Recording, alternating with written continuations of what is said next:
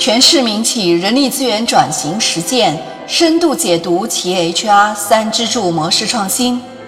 嗨，你好，我是 Maggie，这里是每天五分钟深度解读 HR 三支柱。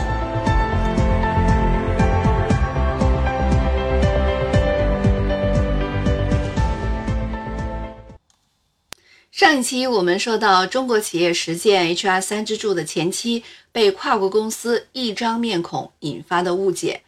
误认为他们在中国区成立的共享服务中心就是三支柱，盲目的进行模仿。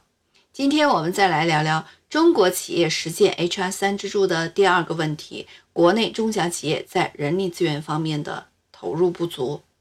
中国百分之九十九的企业都是中小企业。目前已经超过了五千万家，近十年增长了百分之七十。国内的中小企业成立的时间短，规模小，对人力资源管理还没有充分和深入的认识和投入，在人力资源上低投入，也是由于中小企业面临着激烈的竞争。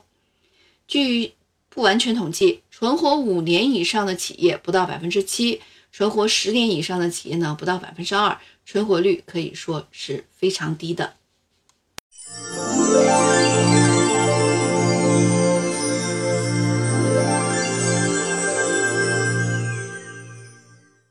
这样的生存环境，必然使中小企业要把活下去作为当下首要的目标。